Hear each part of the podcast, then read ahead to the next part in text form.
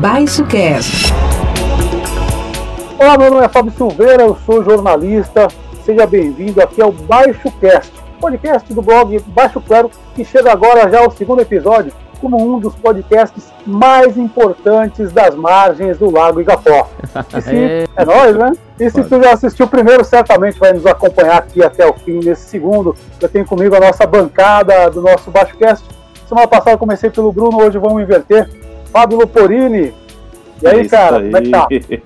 Tudo certo, Xará. Ainda é, degustando a repercussão da, da, da, nossa estreia aí, é, como um dos principais podcasts das margens do Lago Gapó.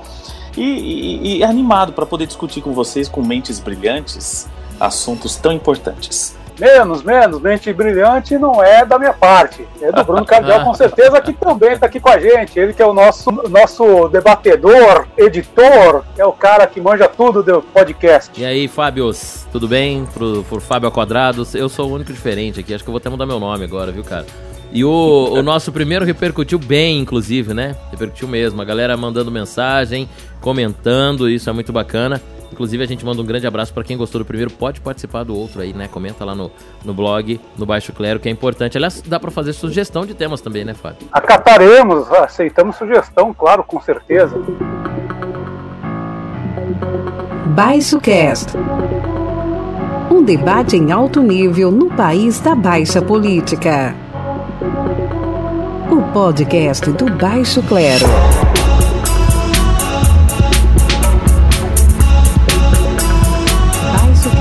Baixo Cast.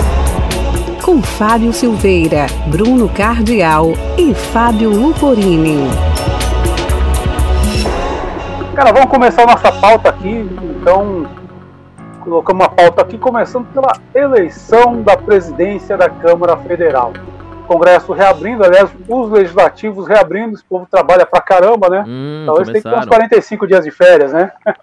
Começar. E nem chegou o carnaval, hein? Nem chegou o carnaval o Lira foi eleito e ele para substituir o Rodrigo Maia, que chorou no final, Rodrigo Maia. Ah, lindo. Enfim, fato é que eu não sei se ele chorou de emoção, porque quando passou a reforma da Previdência ele também chorou, né? Ele chorou na aprovação da reforma e nós vamos chorar na hora que nós formos tentar nos aposentar, mas tudo bem. Dessa vez eu acho que o choro era de tristeza, ele foi derrotado, tentou fazer um bloco, saiu fragorosamente derrotado, foi traído dentro do próprio partido Democratas, e aí o Lira ele teve 302 votos. E o Baleia Rossi, que era o candidato, o Lira que eu falo é Arthur Lira, ele é alagoano, do PP, e o Baleia Rossi, do MDB de São Paulo, que era o adversário ali do blocão ali reunido pelo, pelo Rodrigo Maia, ele teve 145 votos.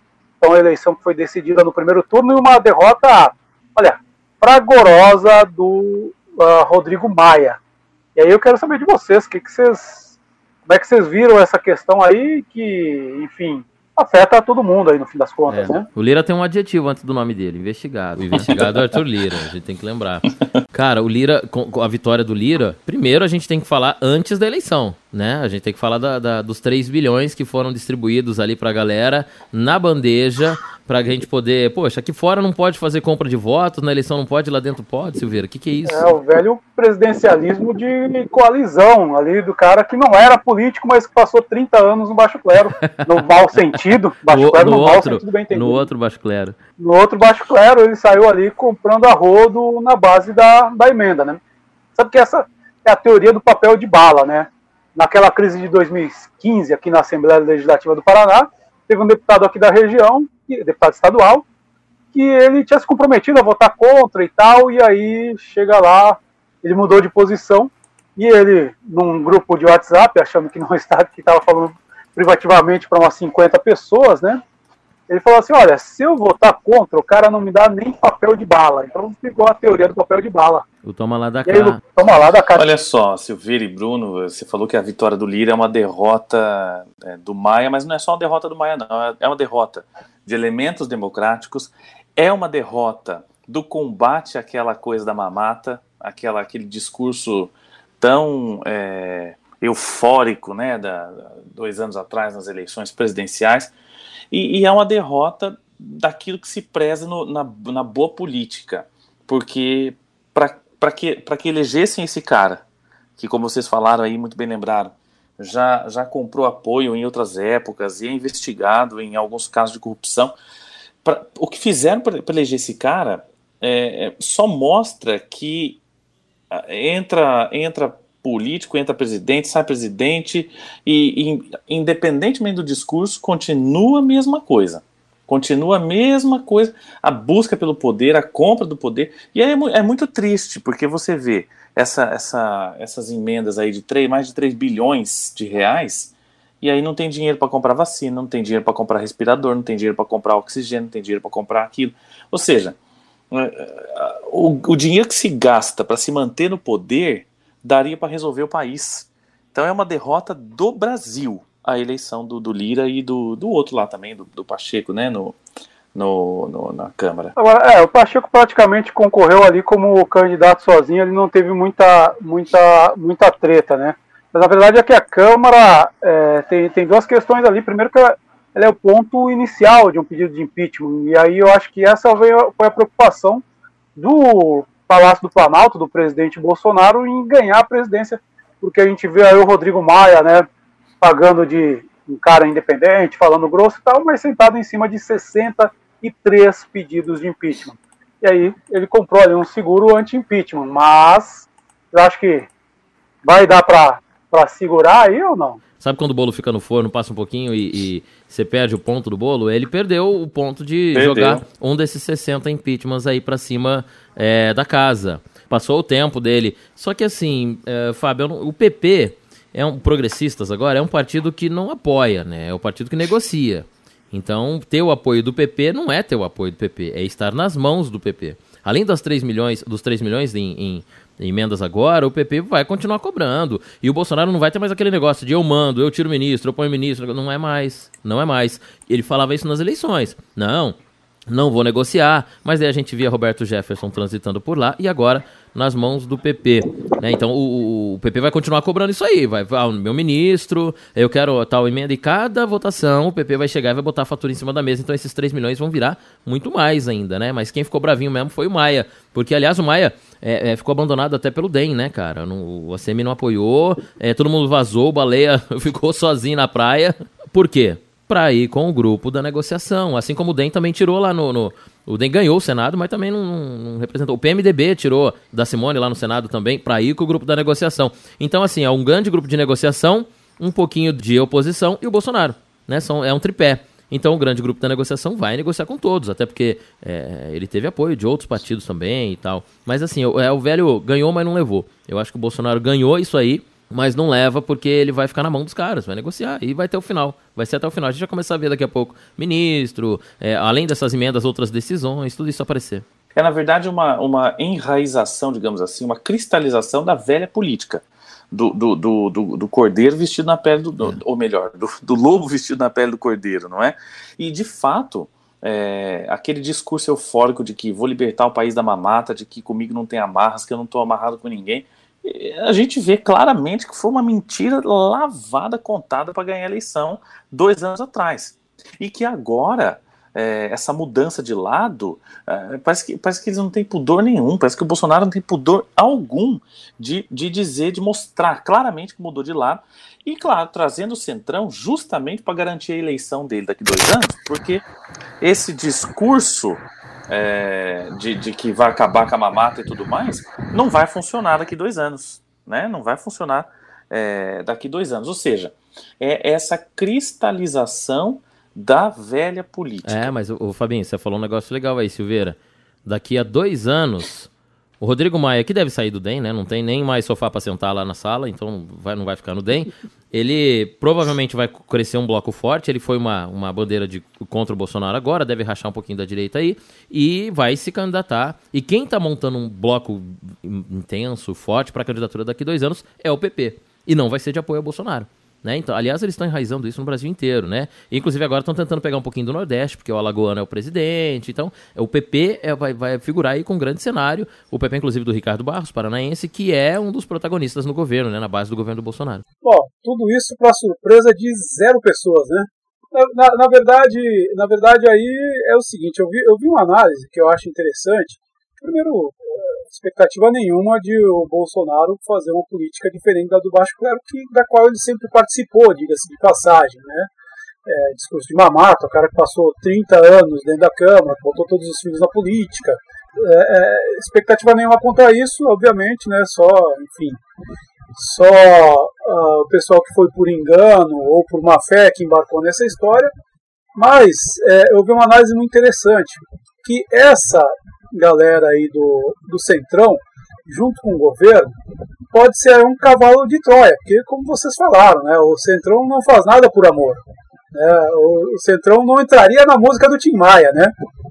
Sabe aquela música do Tim Maia, não quero dinheiro, só quero amar? Não, Centrão só quer dinheiro, não quer amar, não. Mas na história da democracia sempre foi assim, não tem, não, não é nada novo. O Fabinho falou é velha política, não é velha, é a atual política, nunca mudou. É a atual política e não é só na história da democracia, né, Bruno? É a história do Brasil, é, da, é, é. da, da é, República, do, Centrão, do Império, da monarquia. Podia fazer um resgate histórico. Quem era o Centrão, né, naquela Quem época? Fazia esse papel, né?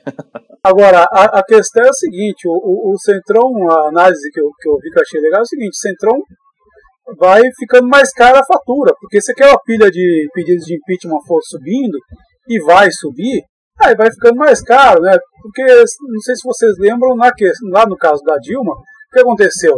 O Eduardo Cunha, né, que na verdade ele foi eleito é, contra o, o, Planalto, né, não a favor, não era o candidato Planalto, ele chegou num ponto que ele falou assim, ah, eu quero os três votos do PT na comissão de ética para não abrir o impeachment. Aí o PT falou, mas aí já é demais. Aí eles não entraram, é, é, não, não votaram, né, não encamparam essa, e para retalhar, o para retalhar então o, o, Eduardo Cunha abriu o processo de impeachment.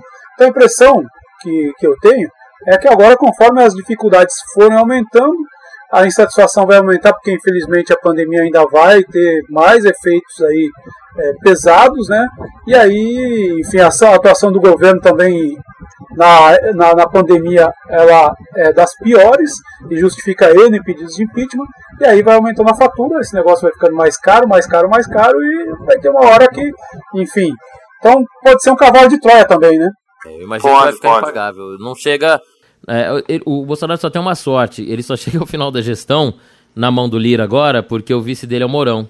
E a galera do Centrão também não vai ser comandada por militar, então eles vão dar uma segurada aí. Mas eles vão fazer de tudo para crescer blocos opositores lá dentro, sustentar, né? Talvez ele não receba o impeachment, vai ter um desgaste, um desgaste grande, mas eles vão crescer outros grupos políticos e acho que eles não querem ficar na mão do Mourão, não. Não vai rolar o impeachment, na minha opinião. Enquanto isso, Silveira, quem vai pagando essa conta aí que você tá falando que fica mais cara é sempre a gente, né? Sempre a população. É nozes, é nozes que pagam isso aí. Agora, o, o, por outro lado, o Rodrigo Maia, que saía como articulador, aquela ideia da frente ampla, de uma candidatura de centro-direita e não sei o que, coisa e tal, ele também fracassou fragorosamente ali, né?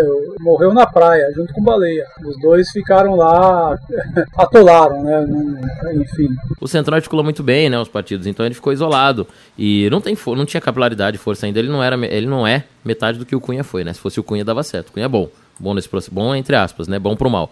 Mas, mas o Maia não, não, não tem essa pegada toda aí. Precisa, precisa ser mais umas vezes deputado ainda para aprender melhor aí. É, a gente acompanhou no, agora no começo de janeiro, a gente estava falando dos blocos partidários lá, né? E aqui em Londrina a gente tem um, um ex-deputado, né? Que era potencial nome de governo também, que é o Alex Canziani, que acenou aí há alguns dias atrás ir para o PP, né?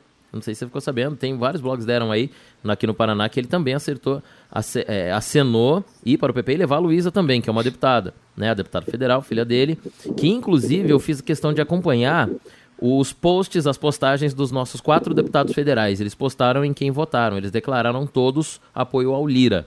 O, a rede do Boca Aberta, nosso deputado federal, todo mundo estava intrinsecamente apaixonado pela votação dele, todo mundo achou que ele era tomou a melhor decisão. Né? Ele conseguiu o eleitorado dele é esse. O Felipe Barros idem, né? Não é nenhuma novidade.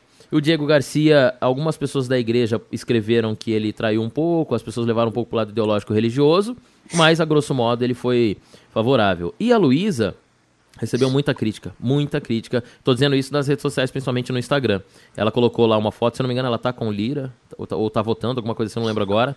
Cara, muita, muita, muita crítica. Ou seja, o público não, dela. Ô, ô Bruno, a, a Luísa Canziani tá numa foto que eu tô vendo aqui, acho que na capa da Folha de São Paulo é, numa comemoração com o Lira, Isso, ao lado é, do Lira. Ao lado né? dele, exatamente. É. E você pode reparar, quem estiver ouvindo a gente pode buscar, tem muito descontentamento. Então, o eleitor Sim. da Luísa Canziani não foi favorável a ela votar no Lira. Né? O Viu, mas não só, tá, Bruno? Porque eu acompanho aqui o, Diego Garcia pelas redes sociais, principalmente que eu conheço ele desde o tempo do Jesus no Litoral, né? Daquela, da daquelas, daqueles então. grupos de igreja e tal, da renovação, exatamente. E assim, boa parte daquela, daquelas pessoas que, que a gente né, convivia naquela época também está descontente com o Diego Garcia por conta dessa votação, entende? É, o público Não religioso, só dessa né? votação. É, exatamente, um público bastante religioso. Então, agora eu não sei, daí o Alex sinaliza, não concretizou, né? Eu não sei, inclusive o Alex está na gestão municipal agora aqui em Londrina. Eu não sei, mas é, é ele indo, sinalizando de ir para o PP. Talvez seja um tiro no pé para a Luísa, né? Que vai perder aí um, um certo público, um certo eleitorado ou talvez ele recue agora depois disso, mas é, desenha aí um cara que é um possível sucessor aqui na Prefeitura de Londrina, que vai estar num grupo mais consolidado de político do país, que é o PP, o Progressistas, né? Com o Ricardo Barros. Sim, a gente tem que pensar que os movimentos que se fazem agora não são para agora, né? São para daqui dois anos, três anos, quatro anos. Então, é bem possível fazer essa avaliação. Alex Canziani, que eu diria que é o primeiro ministro da Prefeitura de Londrina. Não sei se o prefeito concorda com isso, mas o cara já já está lá preparando a candidatura dele, que é o sonho dele de ser prefeito de Londrina. Não sei se ele vai, é, quer dizer, é, se não se viabilizar mais alguém, provavelmente ele vai ser o candidato do grupo que está no poder. Esse movimento de ir para o PP, essa dobradinha com o Ricardo Barros e tal, para tentar se naturalizar como candidato do, do PP. Mas convenhamos, PP e PTB não tem nenhuma diferença duas letras de diferença ali, é o que, é o que tem entre os dois partidos. Né? Um é P ao quadrado e o outro só tem um P.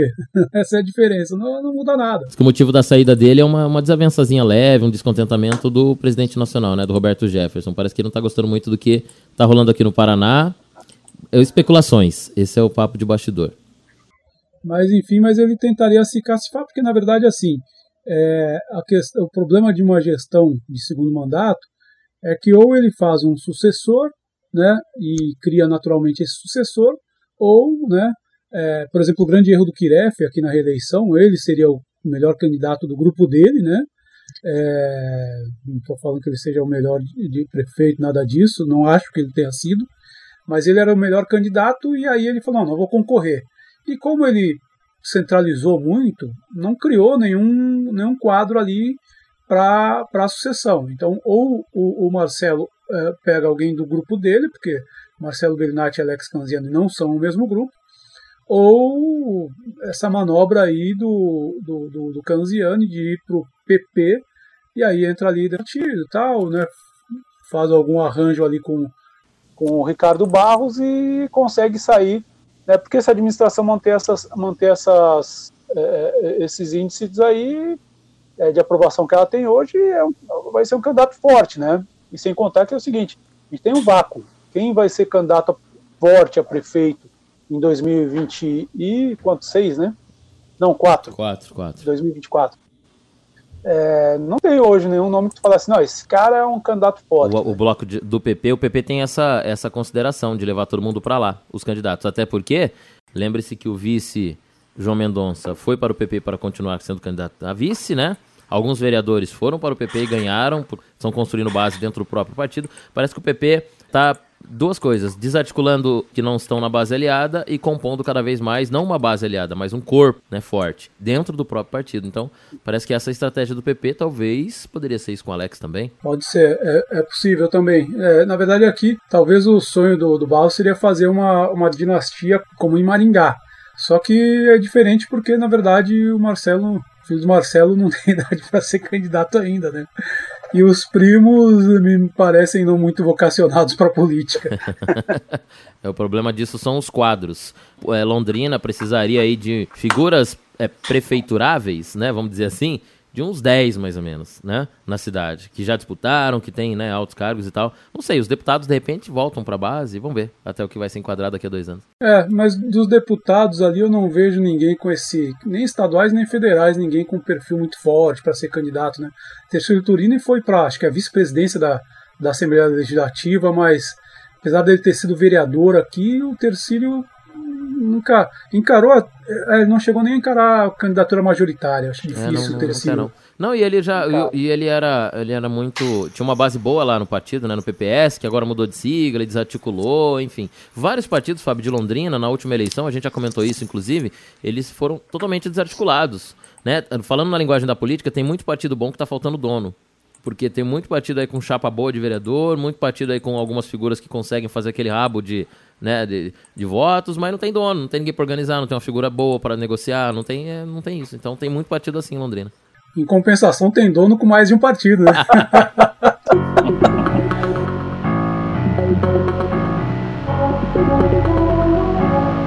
Baixo Cast. Então, pessoal, tem uma outra pauta aqui também que é muito relacionada, que é a situação da Covid. A Covid no Brasil a gente viu aí que nós estamos, nem sei se dá para falar em segunda onda, porque a primeira nem acabou, na verdade, né? Aquele crescimento em V que o Guedes promete para a economia, que nunca vai entregar, né?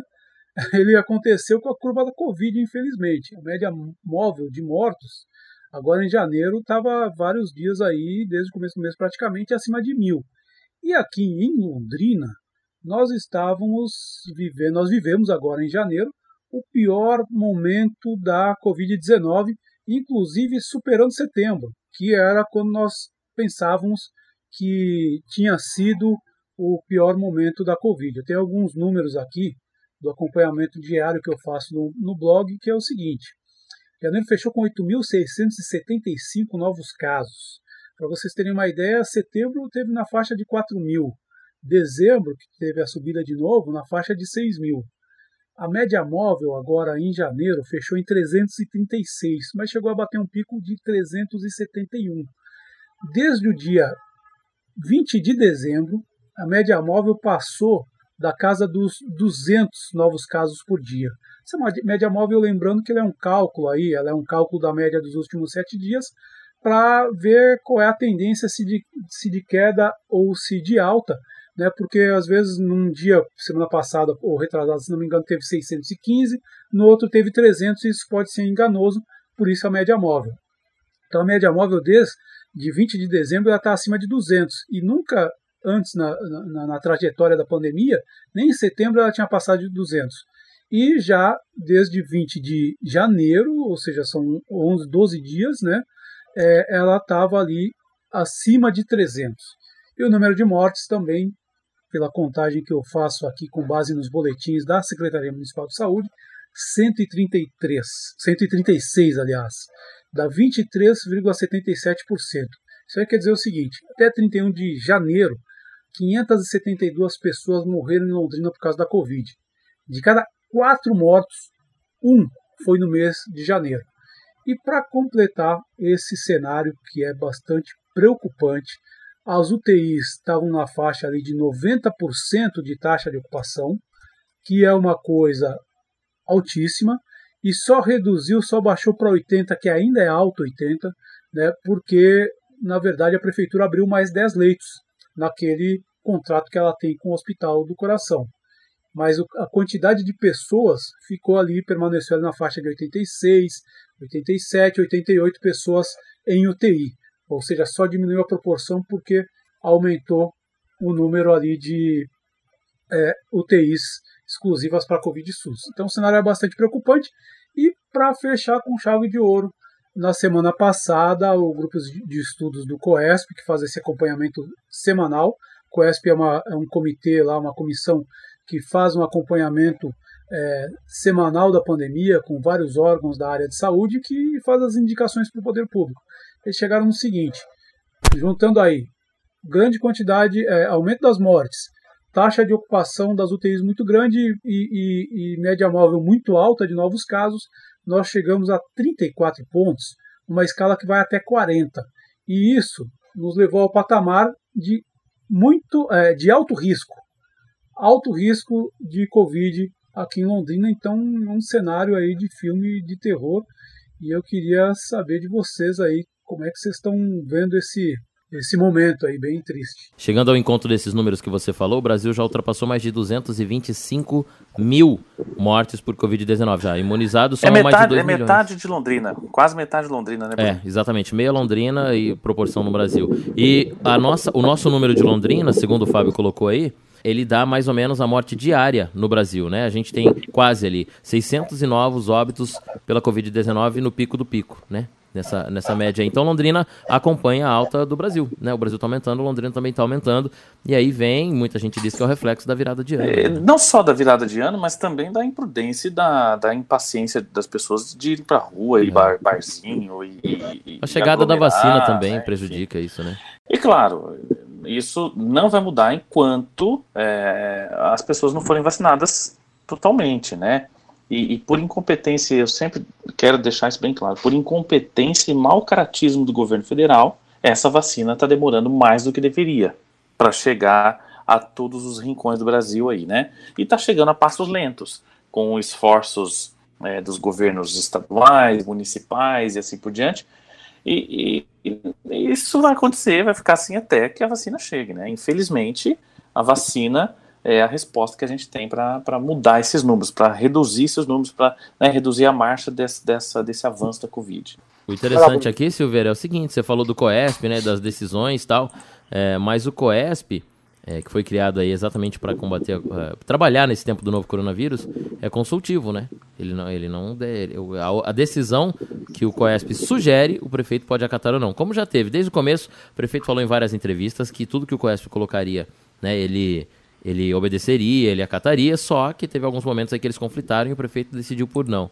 É, agora, na minha opinião, isso piora na nossa sociedade, porque volta a Câmara de Vereadores a trabalhar nesse começo de fevereiro e a pressão agora vai se distribuir entre os vereadores também. Inclusive, na, na sessão, na primeira sessão da Câmara, na volta do Legislativo, estão criando uma, uma comissão, aquelas comissões especiais de acompanhamento da Câmara, que acaba gerando um, um político, gera alguma pressão e tal, para acompanhamento da vacinação e está sendo criada aí por iniciativa do vereador Ailton Nantes, que é um aliado do prefeito, né, é, para fazer acompanhamento. Me parece que é aquela coisa, vamos fazer a comissão antes que a oposição o faça, né?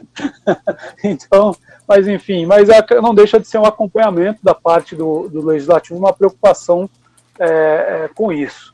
O fato é que, enfim, a situação da, da pandemia ela é muito preocupante. Nós temos um fato novo, inclusive, que pode estar chegando à nossa região, que é essa nova cepa, que estava lá em Manaus.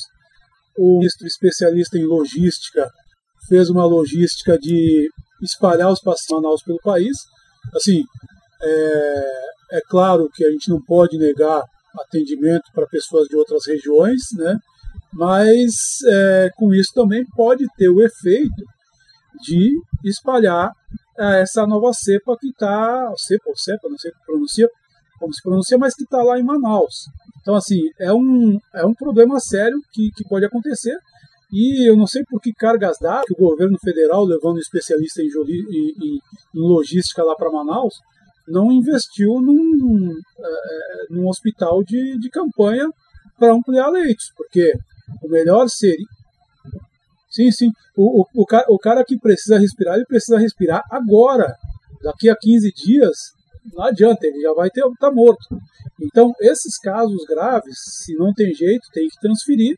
E a gente sabe que tem esse risco enorme de espalhar essa, essa cepa. É, agora, é, tem que investir no hospital de campanha lá para Manaus, até porque né, daqui a pouco os outros sistemas vão estar tá estrangulando e aí não vai ter, não vai ter lugar. Então precisa ampliar leito. E outros detalhes que eu queria ouvir vocês, estou falando demais, né? Mas outro detalhe é o seguinte: aqui em Rolândia, a Secretaria Municipal de Saúde está analisando lá uma situação de um paciente que esteve em Manaus e voltou com sintoma né, de viagem lá e tal, e, é, e mandaram lá os, o material colhido dele para a Fiocruz para avaliar se não é a nova cepa que pode estar tá chegando aqui na nossa região. Olha que como tá feio o negócio. Isso aí vai se espalhar como se espalhou no começo da pandemia, não é?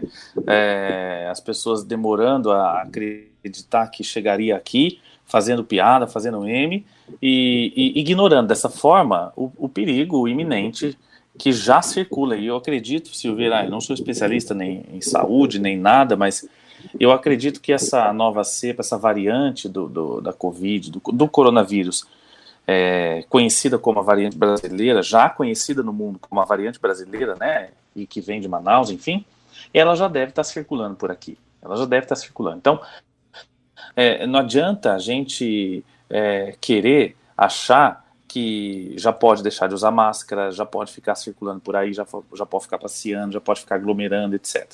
Mas, é, as pessoas têm que ter essa consciência, né? Porque é, o problema é justamente o que você falou. Com a, com a chegada desses pacientes, que obviamente devem ser acolhidos pelos nossos sistemas de hospitais aqui no Paraná e outros estados, a, a partir de Manaus, também chega com eles a variante e também pode chegar com eles o estrangulamento do sistema público de saúde. E aí nós vamos, esse desministro da saúde, desespecialista em logística, ele está ele tá espalhando a logística do problema. Ele não está resolvendo a situação, pelo contrário, ele está potencializando um problema do qual ele é incompetente e não consegue resolver. E está ali e não sabe fazer, entendeu? E, e precisa ser responsabilizado por isso. Não, e tem um outro detalhe. a, a, a, vacina sendo disponibilizada, ela, ela iludiu muita gente por falta de conhecimento. Igual a doença no começo. Né? Muita gente no começo não entendia a doença, daí ficou aquele lance de usar máscara, máscara não presta, máscara não pode, usa álcool, mistura. Então ficou uma bagunça social ali até todo mundo se ajeitar. A vacina é a mesma coisa. As pessoas estão achando realmente que podem, né? E que vai ter vacina particular e que vai ter uma série de coisas, então relaxando. Já estão relaxando na, no distanciamento, em todos os cuidados e por aí vai.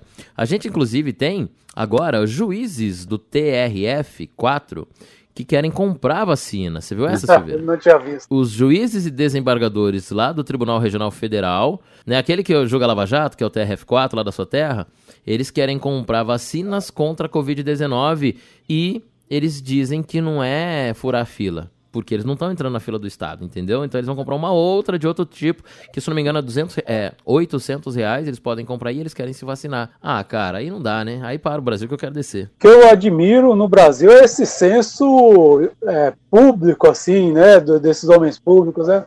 É, lembrando que né, o Ministério Público em São Paulo tinha, numa, numa reunião lá, falado em, em requisitar o Supremo chegou a falar, aí, a, faz, a falar isso, em requisitar também para eles como prioridade.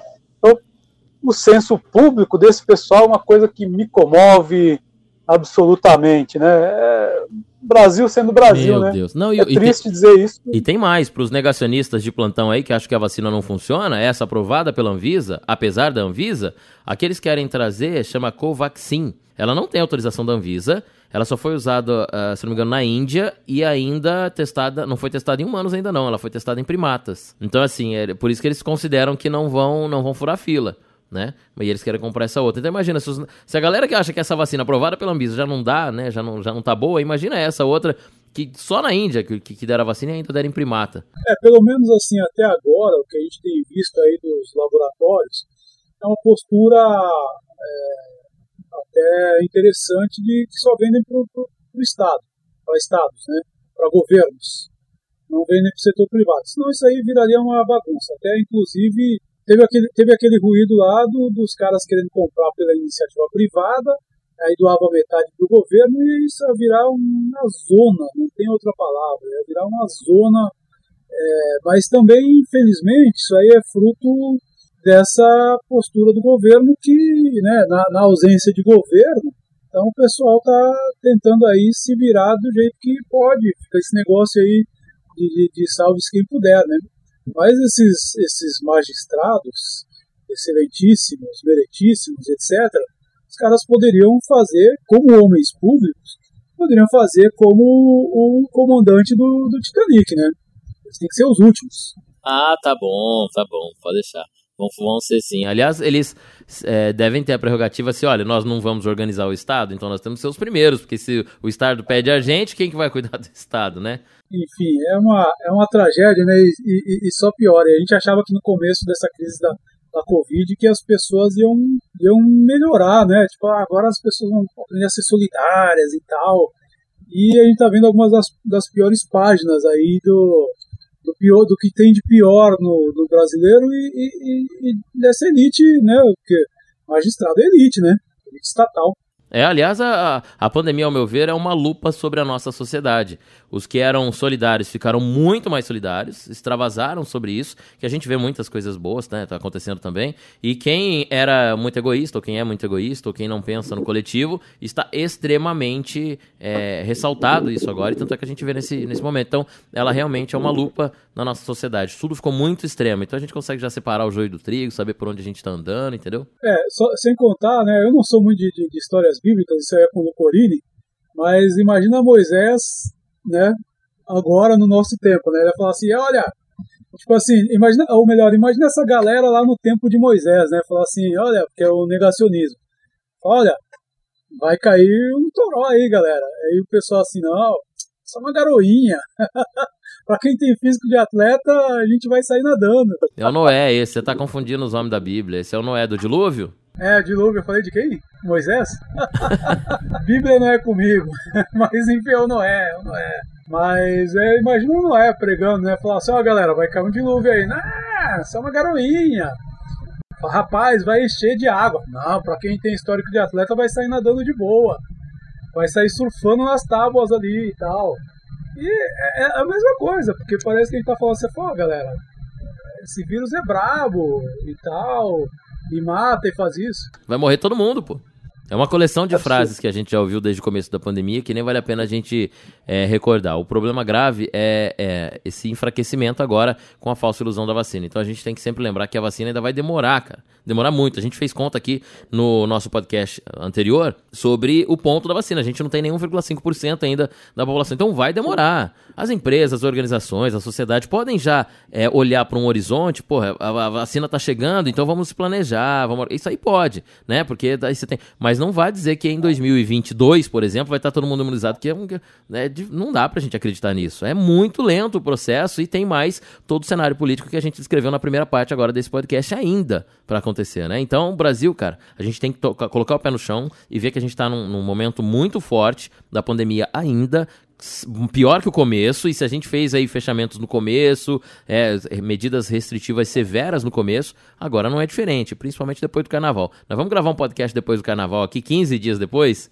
e vamos ver o saldo disso aí. É, vamos, vamos conferir. Tomara, tomara, Pinha, mais uma torcida com uma convicção que a gente esteja melhor lá depois do carnaval, vamos ver, né? E você falou, colocou no, no, no blog é, há um tempo atrás que separa ali um abismo, separa Londrina das aulas presenciais, né? E eu tô para falar para você que esse abismo é, tá aumentando um pouquinho, viu? Tá ficando mais um canyon, assim. tá ficando um pouquinho mais distante. Porque é, as organizações que tentam se, se, se, voltar às atividades em Londrina, né? Cada vez mais o prefeito bate o pé que não vai voltar. Com o pensamento médico que tem, espero que, que mantenha, ele tem essa, essa certeza aí. É, mas como eu disse, tem agora a pressão dos vereadores mas só que os vereadores podem agraciar a, a, os órgãos que querem voltar às atividades de uma outra forma, né? É, tem, tem, é, essa questão das escolas, tem um lado que é das escolas particulares, é, enfim, principalmente as pequenas, acho que é um sofrimento financeiro muito grande. O pessoal das, das peruas aí escolares, né, das vans escolares, esse pessoal tá, já vai fazer um ano sem trabalhar, tem todo esse lado econômico é, que a gente entende. Né? Agora, tem a escola pública também, que é uma situação que o governo é, nunca investiu em infraestrutura e não vai investir em infraestrutura para adequar essas escolas para voltar, muito pelo contrário. Então, assim, é uma situação é, é muito trágica, né? porque isso aí vai. É, coisa que vai ampliar as diferenças sociais, as desigualdades, enfim, tudo isso é muito, é muito delicado. E assim, na situação que a gente está nesse momento da pandemia, aliás, sem vacinar os professores, sem vacina não dá para voltar, voltar à aula. Eu, eu defendo isso. Agora, é, é, que nem uma vez eu comentando com uma, com uma amiga que tem uma filha de 7 anos, ela tá falando o seguinte: pô, se tu é, é vai voltar para aula, por exemplo, as crianças pequenas, ela falou assim: ó, minha filha de 7 anos, com 15 minutos, ela vai pegar com a amiguinha, trocar de máscara, porque uma vai achar a máscara da outra bonitinha, vão trocar. Quer dizer, vai pro breve de qualquer protocolo. É muito complicado, é muito complicado. As crianças e adolescentes vão de van ou vão de ônibus. Imagina o aumento do fluxo dos ônibus, né, o cuidado que tem que ter. Já, já é complicado por conta do comércio. Agora que arrumou o comércio, vai entrar os alunos. E aí vai no ônibus, a gente sabe como é adolescente, e fica na frente da escola esperando. Não tem esse controle que a gente quer colocar é, nos adultos e não consegue. Imagina, né, os adolescentes e crianças. Não vai rolar, não tem como. Então, a estrutura particular de ensino ela está pensando é, única e exclusivamente na, na, nessa possibilidade financeira, inclusive sob ameaças, né, de dos profissionais que estão é, sem trabalhar até então. E aí, cara, tem o tiozinho da portaria, tem a tiazinha que faz a comida, tem os professores que vão estar tá na sala, tem todo o pessoal que trabalha, né, na administrativa do colégio. É, não é só professor e aluno na sala de aula. Tem toda essa estrutura para trabalhar, ou seja, a sociedade, essas pessoas vão voltar para suas casas, o, o, senhor que trabalha na portaria vai voltar para casa dele, tem filhos lá em casa, ele tem, enfim, é, é, não tem como, é uma bola de neve. A partir daí vão vir outros e outros e por aí vai. É, enfim, é uma situação que só se agrava e isso por culpa de um governo que apostou, está ficando muito claro em vários pontos aí, que apostou nessa tese doida, né? e que está se mostrando criminosa também, da tal imunidade de rebanho, que ah, todo mundo se contamina, mas já se provou que tem gente que se contamina mais de uma vez, enfim. E essa grande circulação do vírus também, que permitiu a criação das novas cepas, enfim, é uma série de erros que nos levam para uma tragédia. E infelizmente não vejo onde está o fim dessa tragédia, porque, sei lá, acho que até o fim de 2022 não sei se até o fim de 2022 vai estar todo mundo vacinado, não. Não, e tem um prejuízo colateral também, pra gente que, que é da academia, que é sobre a ciência, né? Muita gente duvidando da ciência. A gente teve uma, uma negação da própria ciência, gente que não acredita na Anvisa, pelo amor de Deus, gente que não acredita no Butantan, gente que não acredita em pesquisa científica. Fábio, dá vontade de falar pra pessoa assim, cara, vai, termina o segundo grau primeiro, faz um, superior, um mestrado, um doutorado, estuda aí por 15 anos da sua vida, entra numa pesquisa acadêmica para você ver a seriedade do, pesquisa, do, do, artigo científico, né, das publicações, todo o cenário que a gente conhece. e, e outra, a sociedade não conhece esse lado, né, cara, da pesquisa. Se conhece, conhecesse, não negava assim. É, essa, essa é outra parte da tragédia também, né, porque é tudo isso que nos trouxe até aqui, né. A gente está tá indo o iluminismo ao contrário, né. E com a gente está vendo agora que essa ignorância, esse negacionismo, ele custa vidas, né. A humanidade, ou no caso nosso aqui no Brasil, ela caminha para um buraco não é forçado, né? Ela tá se, ah, tá indo alegre pro precipício e vai cair. Então, sei lá onde, onde que isso vai acabar.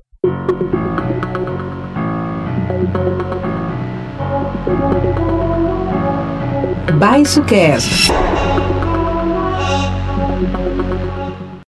Vamos sair das coisas péssimas então e ir para as coisas ruins a FENAGE, Federação Nacional dos Jornalistas, divulgou aqui um relatório sobre a violência contra os jornalistas em 2020.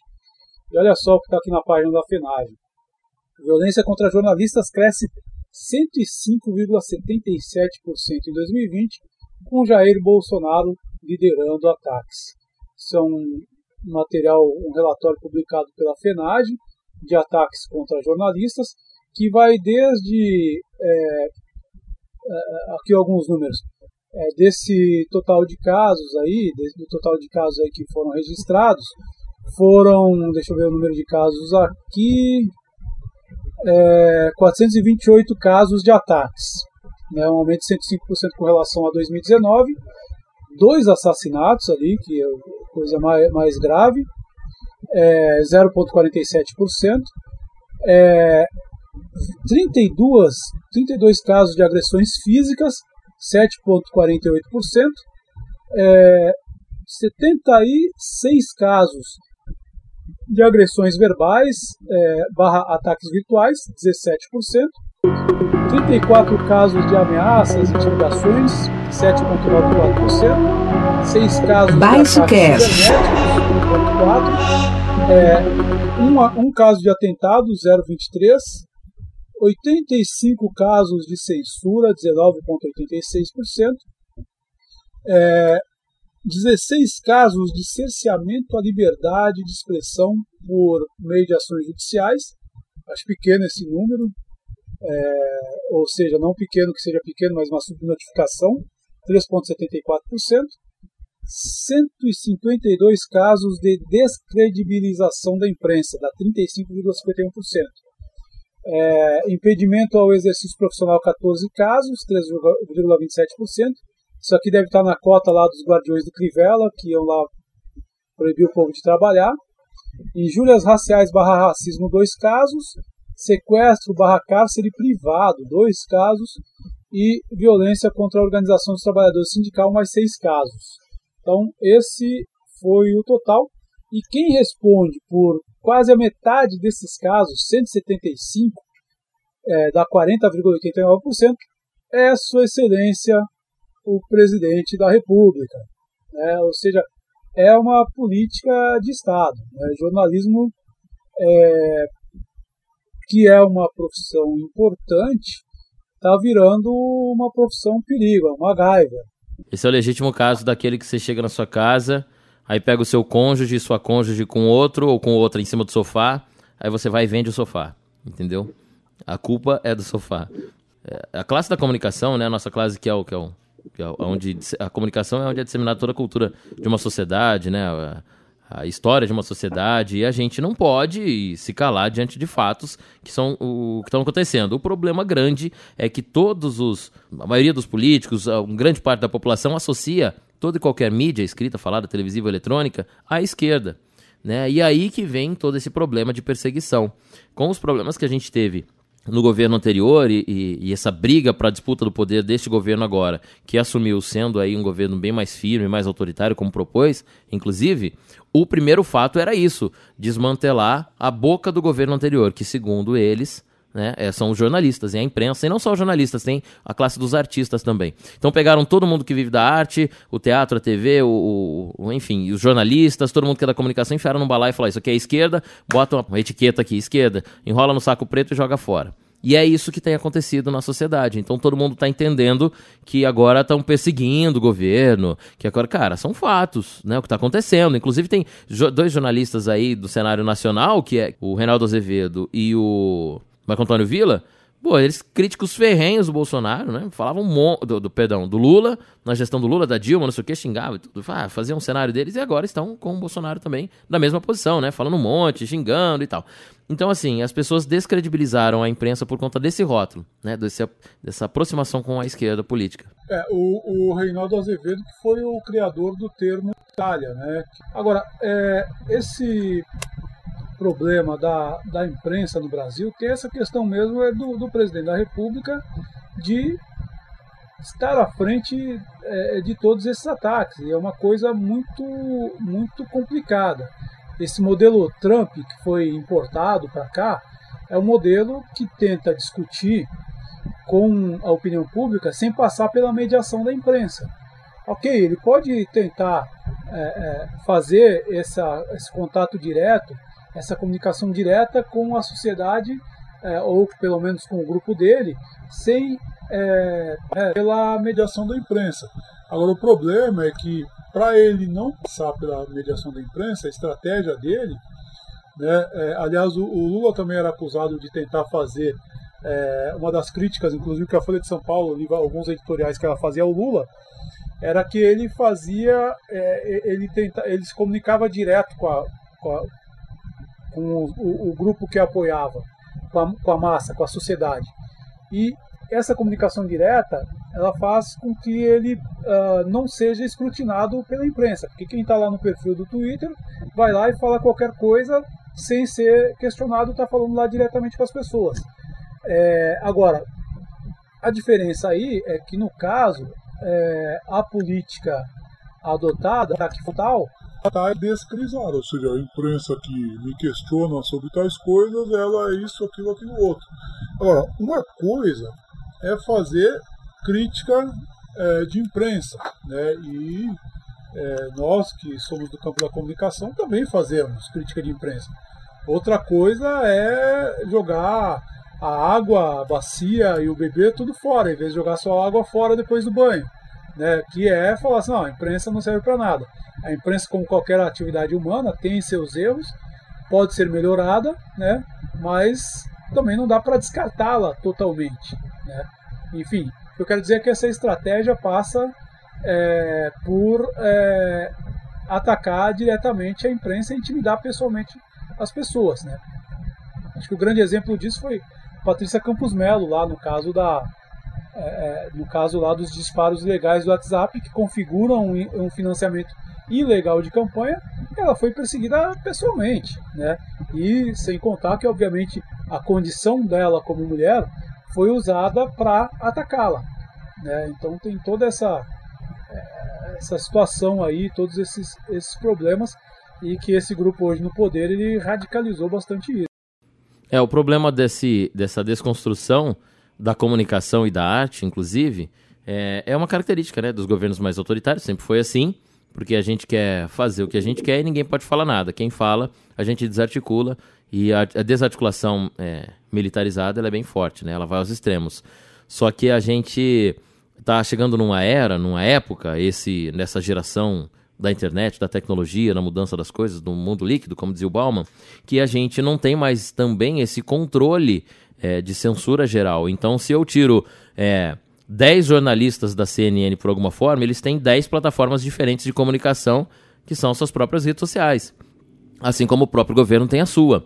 Inclusive, o Twitter agora fez, na, na mudança do governo Trump para o governo Biden, e aqui no Brasil provavelmente fará também, que foi pegar o Twitter oficial do governo, é, dar um follow em todo mundo, tirar todo mundo que seguia, apagar todas as publicações e começar tudo de novo. Porque ali é uma comunicação estatal. Então ali o Trump fazia as publicações dele, o gênero dele, as, as, as defesas e os ataques que ele queria fazer e tal. E aí tinha uma série de seguidores. E aí, como você continua seguindo, chega o Biden com uma nova política, um novo tipo de trabalho, você continua seguindo aquilo lá. Então eles, o Twitter optou por zerar aquilo e começar tudo de novo. Quem quer seguir o Biden agora vai seguir é, sabendo do conteúdo que tem. Então, essas políticas que são feitas pelas plataformas digitais, nem as empresas sabem fazer ainda, mas os governos poderiam aprender a fazer isso. Aí não se ataca tanto a imprensa, você tem vários lados, você sabe utilizar melhor, né? Tem um embrionário aí de utilização do marketing digital, campanha política usou, mas ninguém sabe como fazer na verdade. Quando isso descobrir, aí, na minha opinião, param as perseguições aos tradicionais veículos e aos tradicionais jornalistas, vamos dizer assim, né? Porque daí vai, é, o governo não vai ter mais controle sobre isso. É, eu, eu acho que no caso do, do, do governo atual é que, uh, na verdade, é uma, é uma proposta, é uma prática fascista mesmo, né? Porque, digamos lá, na direita, na esquerda, vai ter gente que vai criticar a imprensa, inclusive tem teorias é, críticas da imprensa, é, tanto à, à esquerda quanto à direita, mas no caso aqui do, uh, de um grupo fascista, a ideia é eliminar. A ideia é simplesmente suprimir. É que não existe, ele não admite o direito do outro de existir e, enfim, os caras partem para uma situação de, de, de, confronto mesmo. Tanto é que teve uma altura que o pessoal teve que se retirar lá do cercadinho, o pessoal que fazia a cobertura, porque não tinha mais condições até de segurança física. Né? Então, assim, acaba chegando numa situação é, é bastante, bastante delicada. E, e, é um problema, porque na verdade assim, a gente tem é, a disputa de narrativas, ela é normal, ela é natural dentro do, do, de sociedades plurais, né? tenho posições à esquerda, posições à direita, que vão se confrontar, mas tem uma questão ali, que seria um mínimo denominador comum, que é a verdade factual que é trazida pelo jornalismo. Às vezes as pessoas falam, ah, não, mas o teu comentário é parcial. Falo, claro, comentário é parcial. Agora, a apuração de notícia, né, a, a, o trabalho da notícia factual, ele, ele é aquilo, ele é tentar trazer essa, essa verdade factual em cima da qual a gente vai debater. Relato do fato. Sim, é, é o mínimo. É o mínimo. É. é o mínimo. Eu acho que para a gente terminar, a gente poderia falar de Voltaire, que tem uma frase que diz que eu discordo de tudo que você diz, mas eu defenderei até a morte o seu direito de dizer.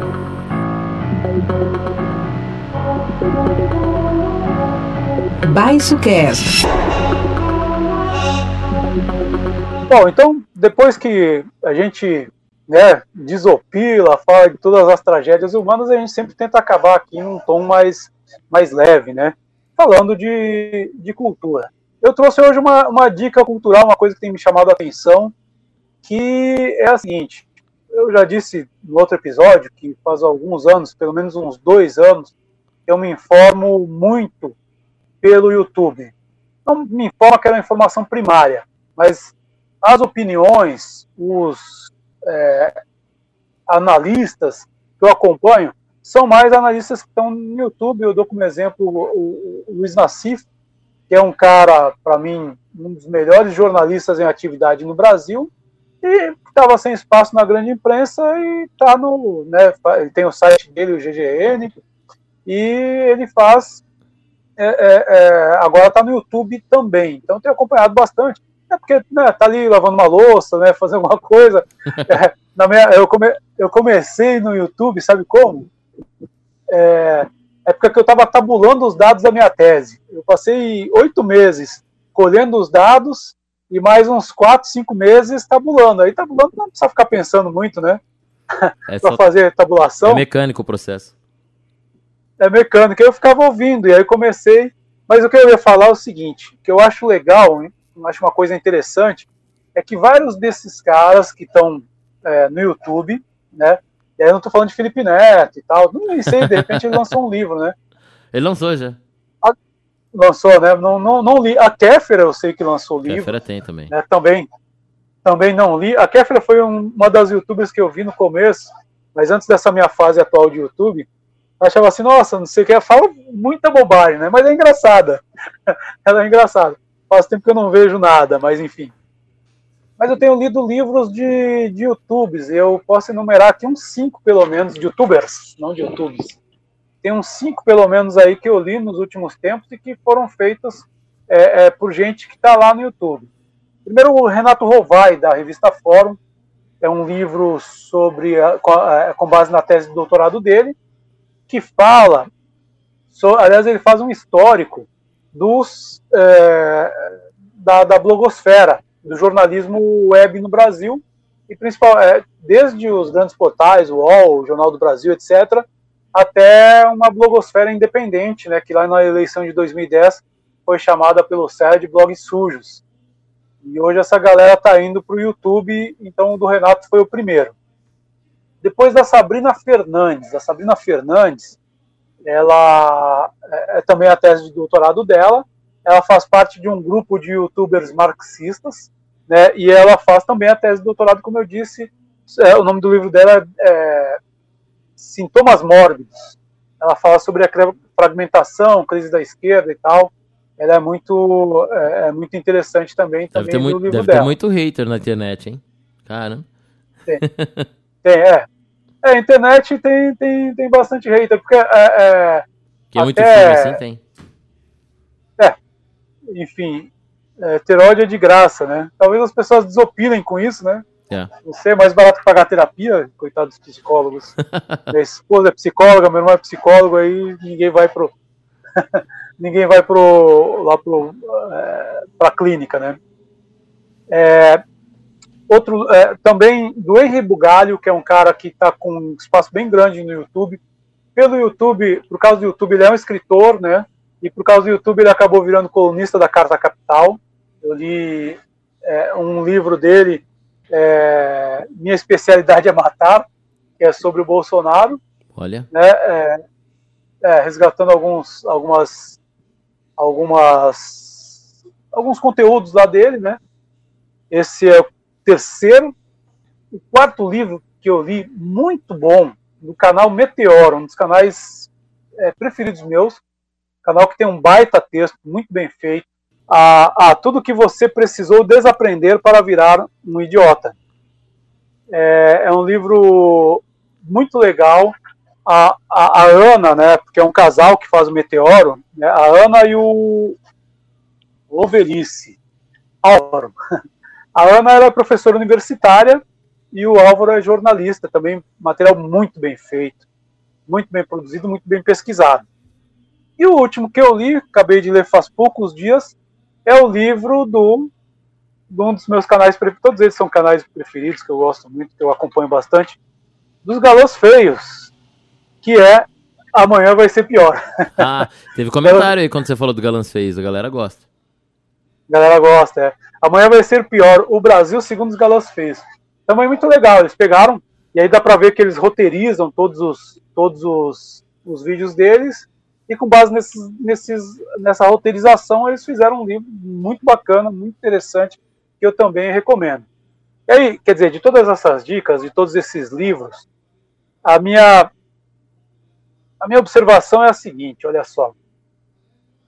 O YouTube criou uma geração né, de uma gurizada aí que chega lá, o cara, o cara vê um vídeo, dois vídeos aí com duas horas cada sobre a, a, a escola austríaca, o cara sai de lá um baita especialista em economia, refutando todo mundo, né? Só que não, e ele veio, o, o, YouTube ele reflete essa linguagem, essa, essa nossa tradição de oralidade, né? Ou seja, o cara não tem preguiça de ler, em vez de ler, ele vai lá e assiste no YouTube, o YouTube tem tudo, te várias, ensina a tocar, né?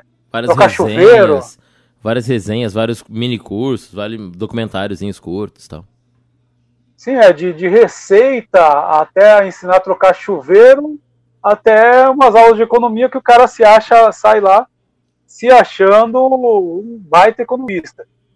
E é interessante, porque essa galera aí, esses, esses, esses caras aí, eles estão trazendo, é, é, saindo de uma linguagem teoricamente, uma tradição oral, que é a tradição do YouTube, e transformando o que eles produzem em livro. Eu acho que é muito legal esse, esse movimento que, que eles fazem, né? Chega a dar uma quebrada ali na, na ideia aquela ideia do YouTube, que é o, acho que foi irmão do Felipe Neto, né? Que é um cara que mergulhou na banheira de Nutella, aquelas, aquelas bobagens, né? Aquela coisa mais pueril, e eles trazem uma, uma discussão mais interessante. Eu achei, minha dica é essa, muito bacana. Eu Pô, tá sabendo isso. mais de YouTube do que da Bíblia, hein? Esse aí você acertou, não é essa É verdade. isso diz muito sobre mim. Ai, cara, o YouTube tá, tá realmente é o, é o substituto da TV, né? Só falta um pouco mais de acesso à internet, não à plataforma. Então, quando chegar o 5G no Brasil, quando o 4G chegar em, em várias regiões, é, não tem como segurar. O YouTube vai ser o grande substituto da TV. E os formatos, né, Fábio? É interessante a gente. Eu estudo a convergência de mídia, né? A partir do, do Jenks. E é interessante a gente entender esse complemento, cara, de, de, de mídias. Você falou que agora é, é, eles estão fazendo o inverso, mas na verdade eu imagino que eles estão fazendo o complemento. Então, ao passo que a gente está fazendo aqui é convergência de mídia. Nós estamos fazendo um podcast que complementa a informação que a pessoa lê lá no Baixo Clero e aí, com certeza, algumas coisas que nós falamos aqui, as, por exemplo, quando a gente citou o Twitter aí dos, dos deputados da nossa região, eles vão lá no Twitter para ver, complementa mais ainda a informação. Tudo isso né, circula dentro de um principal fator que é a, o, a, a, mensagem.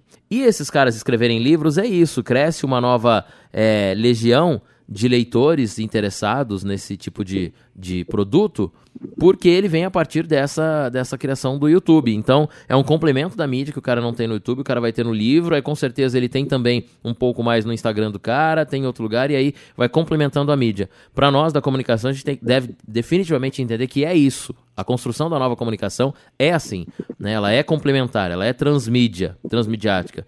E é, mesmo indo ou voltando, não é questão intercultural e tal, mas é simplesmente a questão da complementação. Eu acho, eu acho bacana essa, essa ideia, a impressão de caminho inverso. Eu dá para ver que eu sou de uma geração que eu gosto de livro de papel. Eu demorei para aderir ao Kindle, viu? Você tem o Kindle? Eu tenho, acho bem bacana. O Kindle é aquele cara que não deixa você parar de ler, né? Porque ele nunca para o livro, você não vira folha, você vai lendo, vai lendo, vai lendo, vai lendo, quando você vê, acabou. Falou, louco, mas você não tem a sensação de estar na metade do livro, virar ele de cabeça para baixo ou fazer uma, um marca-página? Pô, você foi e já acabou o livro num dia. Não, mas dá para marcar também. É, tem, tem jeito de marcar, de fazer anotação, de é, mandar por e-mail. Ele é bem dinâmico, né? Vou ficar na minha área, então, pode? Na música? Porque acho que claro. é isso que eu vou. isso que eu vou trazer. O Fabinho é o cara mais das artes também, de uma outra cultura. Uh, você representa muito bem a literatura, afinal de contas é um, um, autor também e é um consumidor ávido de livros. E eu que sou um pouco menos, né, só os das minhas pesquisas, mas que eu, que eu mais leio, que eu mais acompanho, eu vou para a área da música porque eu gosto muito quando as representações artísticas elas se confundem com a realidade. Então as boas músicas que se lançam na nossa sociedade, elas têm exatamente essa mensagem a levar, assim como nós, né, assim como a comunicação. E quem pensou nisso foi o cara, foi o Lulu Santos, que lá nos anos 80, mais precisamente em 89, ele lançou um, era era pandemia também da AIDS, né, na época. E aí ele lançou um, um, álbum chamado Toda Forma de Amor, que tinha essa música, que já era bem ousada para a época, né, já que nós consideramos justa toda forma de amor. Ele já deixava isso aí muito bem, muito bem claro e tinha a cura, que é exatamente essa mensagem de quem está buscando uma sociedade limpa, a cura. E aí ele faz uma, uma transcendência sobre a cura não só da vacina, mas a cura social nossa, né? A cura dos nossos, é, das nossas relações sociais. Inclusive esse disco do Lulu Santos na época era disco ainda, ele foi censurado, né? A capa dele foi censurada. Aí saiu uma capa no disco preto só com o nome da, do disco. Bom, A Cura, que é, foi lançada em 88, 88, 89, se eu não estou enganado, acho que 88, é, ela foi agora regravada. Então o Lulu Santos estava numa vibe bem interiorizada, eu acompanho ele nas redes sociais, ele estava mais intimista, lançou música nova, há pouco tempo ele está bem apaixonado agora, viu? Tá lançando músicas de amor, tá revelando aí ele e o esposo dele na, na internet mais vezes, tá bem apaixonadão. Lançou uma música recente agora e relançou A Cura junto com o Vitor Clay. Vitor Clay é um menino com cara de praiano, né? Que vem produzido pelo Rick Bonadil, criado aí pelo Midas Studio. Rick Bonadil é um dos principais produtores do Brasil, que produziu Mamonas, produziu Charlie Brown Jr., tá com Titãs, Luísa Posse, enfim, todos esses cenários aí. Aí criou o Vitor Clay com aquela música O Sol, e aí o Vitor Clay pegou um cenário bom, é o cara referência na música popular brasileira contemporânea, e aí juntaram os dois para fazer a cura do Covid agora. agora não é a cura da AIDS, é a cura do Covid. E eles fizeram uma releitura da cura, que eu achei muito bacana, exatamente por esse contexto social, né, Fábio? Não adianta você lançar uma obra, uma arte, se ela não, não comunica muito. Né? A gente tem uma série de músicas, estilos e ritmos que a gente ouve aí, não comunicam nada, né? Não, não, ensinam nada, não trazem nenhuma mensagem, enfim. Ou trazem também, mas é uma mensagem muito negativa. E essa aí eu achei bacana, porque é um lançamento de uma música que muita gente já conhece, ela foi sucesso por né, mais de duas décadas, e agora numa versão 2020 exatamente pertinente por conta da, da, da Covid-19. Então quem puder ouvir, busca aí no YouTube. É, a Cura, Vitor Clay e Lulu Santos. É um encontro geracional também, que é bem bacana. Eles permitiu, né, o Lulu, como autor, fazer esse encontro. E eu acho que é legal, deu uma repaginada aí. Aliás, muitos, muitas bandas estão fazendo isso. Capital Inicial deu uma releitura nas suas músicas, Titãs também. A galera se trancou dentro de casa nos seus home studios, começou a mastigar as músicas antigas e falou: vamos, vamos colocar isso aqui no mercado com cara de 2020. E funcionou para muita gente. Essa aí tá funcionando. É, então, eu, tava, eu, eu fui buscar, não vou botar aqui, né, é, porque tem direitos autorais.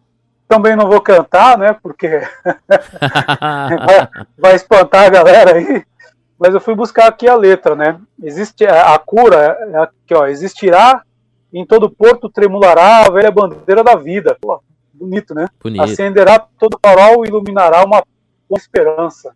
Pô, cara, esse tempo que a gente vive, muito, muito bem colocado, né? Lembrando que a AIDS foi uma coisa muito assustadora lá nos anos 80, teve um alcance grande, mas nem de longe esse alcance que tem hoje. Até de é, algumas coisas ali para minar. Para Covid basta arriscar. É. Né? Então o alcance é muito maior, né? Mas é bem atual, né? Tá, e então, o próximo parágrafo que, que vinha na sequência aí é coloca, e se virar, que no caso é a cura, será quando menos se esperar, da onde ninguém imagina, demolirá toda certeza vã e não sobrará pedra sobre pedra. É uma letra maravilhosa. E o Lulu traz, Fábio, porque você bem lembrou essa relação da, da, do HIV com a Covid, o HIV foi associado lá nos anos 80 à homossexualidade, às práticas, né? Enfim, uma série de coisas. E aí nisso o Lulu também discute no álbum Toda Forma de Amor, por isso a música, né? Consideramos justa Toda Forma de Amor, que é no mesmo disco. E também é, essa desassociação traz na letra, porque ele fala que é, é essa disrupção, né? Não se dá sobre pedra mudando. A cura não é só da doença em si, mas é uma cura social também, né? Esse desapego, como aconteceu agora, evoluímos já, e esse pensamento estigmatizado de relacionar né, com orientação sexual a doença como o HIV, por exemplo, já se dissipou, eu acho, né? Tomara que sim. É, a gente nunca pode duvidar da capacidade das pessoas de, de certas pessoas de serem retrógradas. Muito bem. Mas acho que bem na ordem do dia, né? Essa letra. Eu, eu gosto do Santos. Assisti uma vez um, um show dele em Porto Alegre, no Gigantinho. Ele é um cara muito bom de palco também, um cara com muito carisma. É, é. Legal. Ele é mais, ele é mais pop, né? Minha, meu gosto musical sempre foi para mais punk, né? Ele é mais pop, mas eu também sempre curti também outras, outras possibilidades ali de, de música. Eu sou muito frustrado com ele, né? Eu conheci o Lulu Santos quando ele veio a Londrina fazer um show no Parque Ney Braga e apresentei o show dele. Na época eu era locutor na Folha e foi um dos shows que a Folha patrocinou, um dos, dos shows que eu conheci, dos artistas, né? Que eu conheci além de Capital, Charlie Brown, Kid Abelha e outros. É, e aí fui todo empolgado, porque eu, eu, adoro as músicas do Lulu Santos. Não gosto dele como pessoa, assim, algumas atitudes dele me não. não mas enfim, fui pro, pra curtir o show. E ele é extremamente chato no palco, cara. Pelo menos foi aquele dia. Tava um pouco incomodado, aí não tinha muito tempo. É, os, os holdings, ali, a galera que trabalha, pediu um pouco de pressa, não tinha espaço. Ah, super incômodo esse momento. Mas o show foi maravilhoso, ele é um grande artista. Eu consigo, assim como eu não gosto também do do Cazuza e não gosto do Renato. Mas as obras deles como poetas, como músicos, enfim, não dá, é inegável, são fantásticas, ensinamentos para a história da música do Brasil. Lulu também, ele não é tão chato, mas são artistas que devem ser é, sempre revisitados aí a obra desses caras, né? Afinal de contas é isso, ele fez isso agora e ficou tão atual essa obra dele, aí mostra a arte expressada verdadeiramente. Eu, eu, eu fecho aqui com uma com a frase de outra música do Lulu Santos, Manda. Não desejamos mal a quase ninguém. quase ninguém. Ele é maravilhoso. Essa frase é maravilhosa, né? Total 2020. Total 2020. Agora, se vocês me permitem, eu quero pedir uma licença aqui, porque eu preciso me despedir de vocês para poder é, dar uma aula online, viu, Silveira? Uma aula online, porque a gente é moderno também, tá? É, inclusive, só para tu aí que tá ouvindo a gente, saber que este podcast ele é gravado sem aglomeração. Sem uma... aglomeração, entendeu? Totalmente à distância. Cada um no conforto do seu lar. Muita distância. Uma remota. É isso aí, a gente se despede aqui, suas considerações finais. Ah, vamos embora. O Fábio Luporini vai embora também. A gente, todo mundo agora tem continuou seus afazeres. Esperamos os comentários. Fábio Silveira, eu sei que de uma parte aí da, que ele falou aqui vai ter o telefone dele tocando essa semana, mas tudo bem. e aí a gente se encontra no próximo. Vamos falar um pouco mais. No próximo a gente traz mais dicas e vamos ver o que acontece essa semana. Acho que no próximo já dá pra gente falar de Londrina, né? Dos vereadores que que se instauram aí na, nas comissões, o papo vai esquentar. Vamos ver, até o próximo aí para todo mundo. Até o próximo e é isso aí. Esse aqui é o Baixo Cast, um dos podcasts mais importantes das margens do Lago Igapó. Galera, a gente espera pro hashtag 03. Valeu! Baixo Cast, um debate em alto nível no país da baixa política.